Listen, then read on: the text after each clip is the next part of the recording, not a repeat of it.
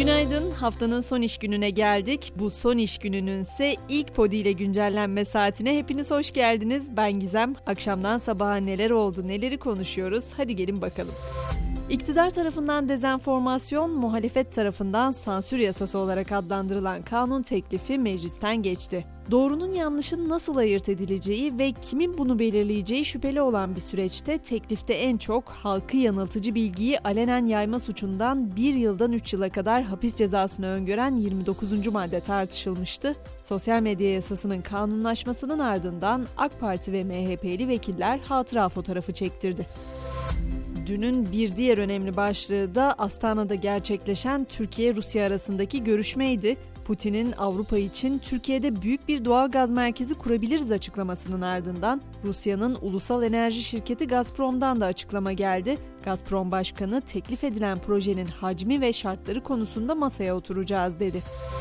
İstanbul'da toplu taşıma kullanan kadın yolcular için pozitif bir ayrımcılık kararı var. İETT kadın yolcuların akşam 22 ile sabah 5 saatleri arasındaki seferlerde güzergah üzerinde durak dışında istedikleri noktalarda indirilebileceğini duyurdu. Hemen bir hatırlatma yapmak istiyorum. Yeni ehliyet sistemine geçilmesiyle birlikte eski ehliyetlerinde yenilenmesi gerekiyor. Ehliyet yenileme işlemini tarih bitiminde yapmayanlara ise para cezası verilecek yenileme için son tarihinde 31 Aralık 2022 olduğunu tekrar hatırlatmış olalım. Milli Eğitim Bakanlığı'nın Suriyeli çocukların Türk eğitim sistemine entegrasyonunun desteklenmesi amacıyla başlattığı proje kapsamında dağıtılan ziller gündem oldu. Proje kapsamında öğrencilere sosyal uyum etkinlikleri çerçevesinde dağıtılan oyuncakların içindeki bazı ziller yetişkin oyuncağı çıktı. Biraz dünyaya açılalım. Aylardır süren krizin ardından Irak'ın yeni cumhurbaşkanı belli oldu. Dün seçim alanına yakın yerlerde yaşanan bombalı saldırılara rağmen devam eden seçim sonuçları açıklandı. Irak parlamentosu Abdüllatif Reşid'i yeni cumhurbaşkanı olarak seçti.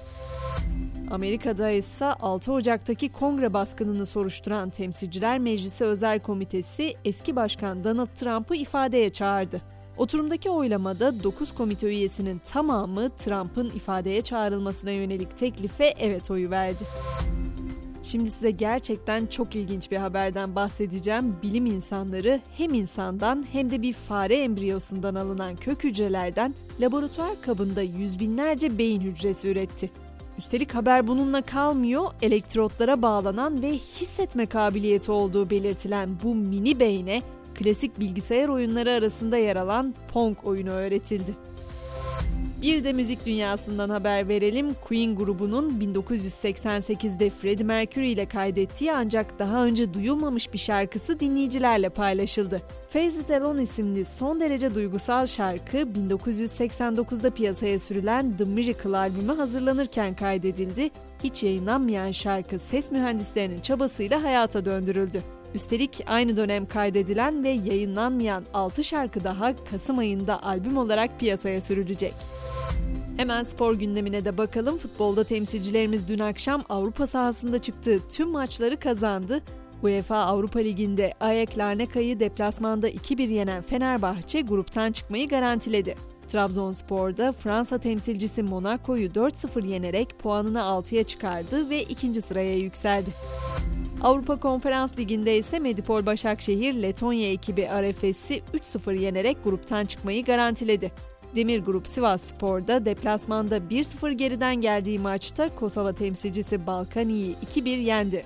Tur için kritik bir galibiyet elde eden Sivas Spor 7 puana yükseldi.